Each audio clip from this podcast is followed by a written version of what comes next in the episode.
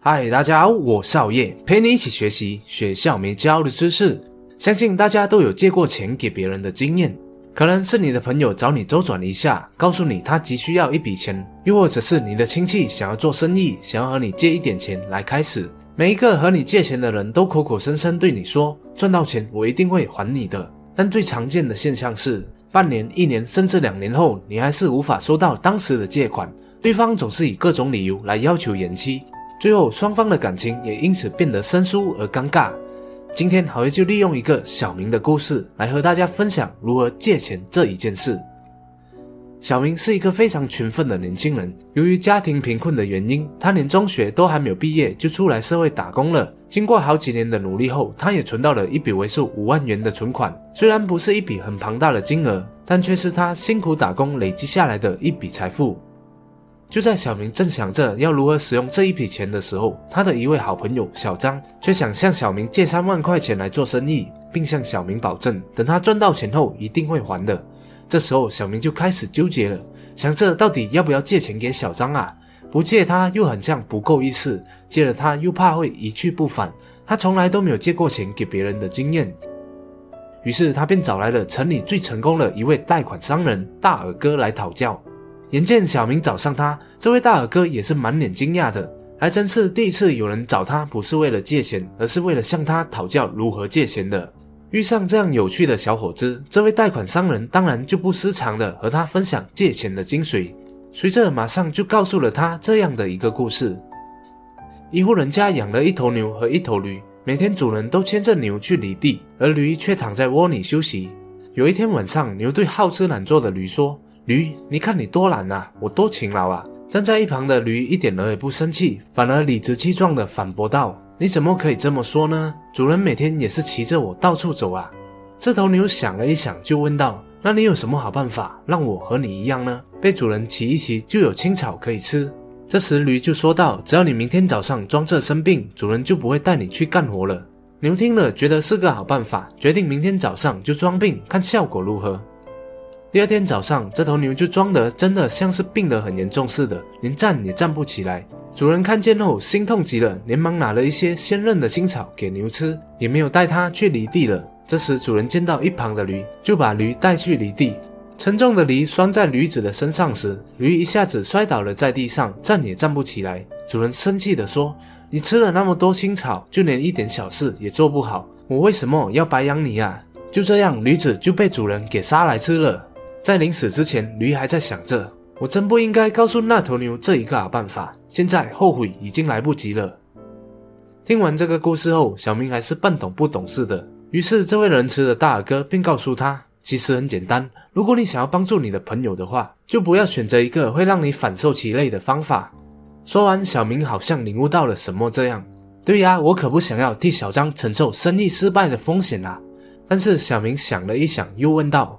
如果照你这样说的话，我是不是都不应该借钱给人呐？可是你每天都借钱给别人，为什么却越借越有钱呐？这时大耳哥就反问他说：“你觉得对于没有能力还钱的人，我会借钱给他吗？”说完，大耳哥马上就拿出了几个盒子，打开给小明看，并接着说：“每一个跟我借钱的人，我都会让他给我一些东西来做抵押，等他还钱的时候，我会再把抵押物还给他们。”如果他们没有还钱的话，抵押物就会提醒我，他辜负了我的信任。这些抵押物都告诉我，把钱借给那些拥有比贷款额更多财产的人最安全。这些人都拥有土地、房子、车子、珠宝或是其他可以拿来还债的东西。有些人给我土地、房子或是车子来做抵押，这些抵押物比他们借的钱都高很多。我就肯定能够收回本钱和利息，因为借钱的人有足够的财产来做保证。再来，我也会借给那些有赚钱能力的人，他们就和你一样有稳定的收入。如果诚信良好，又没有遇到什么不幸的话，我相信他们可以按照约定还给我本钱和利息的。借钱给这种人的时候，就是用他的劳力来做保证了。其他的借贷人如果没有足够的财产，又没有固定的收入的话，对于这些人，我的盒子告诉我，除非他们有值得信赖的朋友做担保，否则一个铜板我也不会借给他们。听完，小明又说道：“大耳哥，你这些方法都很好，可是我还是不知道该不该把我的三万块借给小张。”这时大耳哥就回答道：“那很简单，就看看跟你借钱的人，他的目的是为了什么。如果他跟你借钱是为了消费，为了买东西享受的话，那肯定没有必要借给他嘛。比如说，他是为了买一部新的手机，或是买房子来跟你借钱的话，为了享受超出自己经济条件的物质，别人没有理由为他买单吧？那如果对方向你借钱是为了赚钱的话，也不是说马上就应该借给他了。”如果你的朋友小张跟你借钱是为了开餐厅做生意的话，我就会问他：你对这一个生意有多了解？会不会炒菜？哪里可以买到便宜的原石料？有没有做过服务业的经验？怎样才能吸引顾客前来店面用餐？他能对这些问题做出肯定的回答吗？如果是不能的话，那我认为借钱给他一点都不明智。一个连自己要做的生意都一知半解的人，一点都不现实。就算有再大的雄心，能够成功的几率实在非常的渺小。借了钱反而是害了他。那如果对方向你借钱是为了救急的话，比如孩子生病了急需要钱，这就要看看你自身的能力以及和对方的交情了。只要在能力所及，不会影响你生活素质的情况下，我都会借给他钱。又或者说对方曾经照顾过你，帮助过你，无论如何，这还是应该雪中送炭的。但是要知道，这时候的借钱，并不再是以值不值得借的角度去思考了，而是你想不想帮助他度过难关，在还贷期限上，或是能不能够还清借贷上，都应该预想一去不回。借了，其实就当做给了。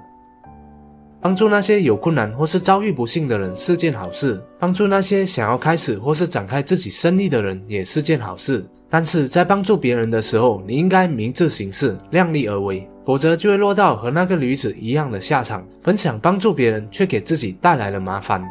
小明，你靠工作所累积的财富是属于你自己的，没有人能够强迫你失去这些钱。如果借出去，他们能够给你带来更多的财富，那就谨慎的把他们借给许多不同的人。我不赞成死守财富，更不愿意冒失去他们的风险。大耳哥对小明苦口婆心的说道。你回去跟你的朋友说，我当然希望你能在生意上发达。如果你能拿出一个让我朋友大耳哥认为明智的计划，我就愿意以少过银行的贷款利率来借钱给你做生意，给你一次证明你自己能够在生意上取得成功的机会。如果他真的渴望成功的话，就一定会向你证明，即使失败了，也有能力在日后把你的钱还给你。最后，大耳哥意味深长地说道。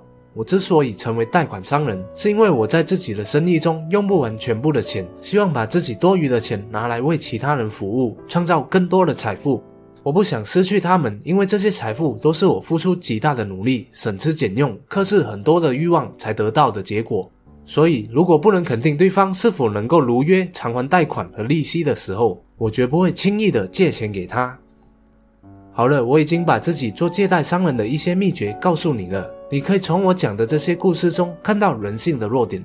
人们都是在没有足够能力还钱的时候急于借贷，幻想只要自己借到本钱就可以发大财。但实际上，大多数的人都不愿意付出足够的努力去实现这些梦想。不善于理财的人很容易让财富从自己手中流走。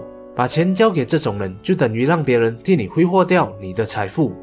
到了故事的最后，经过评估后，小明虽然没有把钱借给好朋友小张，但却双双向大耳哥学习，展开了他们自己的贷款生意，创造了更多的财富。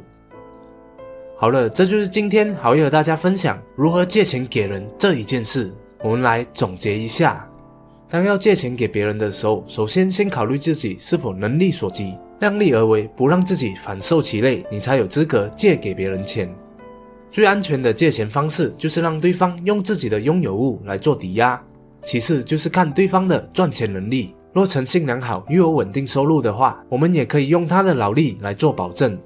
若没有足够的财产，也没有固定收入的话，除非他有一个非常值得信赖的朋友做担保，否则连一分钱也不要借给他。再来借钱的时候看目的，若对方是为了享受，那大可不借。若对方是为了解难，借了在心态上就必须当做给了。最后，若对方是为了赚钱的话，可以以投资的角度来思考，可以跟对方要求利息，并拿出明确的计划来向你解释要做的生意。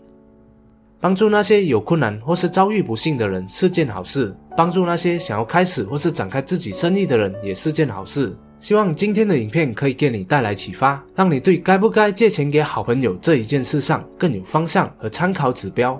如果你想要获取更多有关理财和金钱的方法的话，可以来看看好业的财商说书课，十本财商思维，让你对理财概念一次 get。点击下方链接以了解课程详情吧。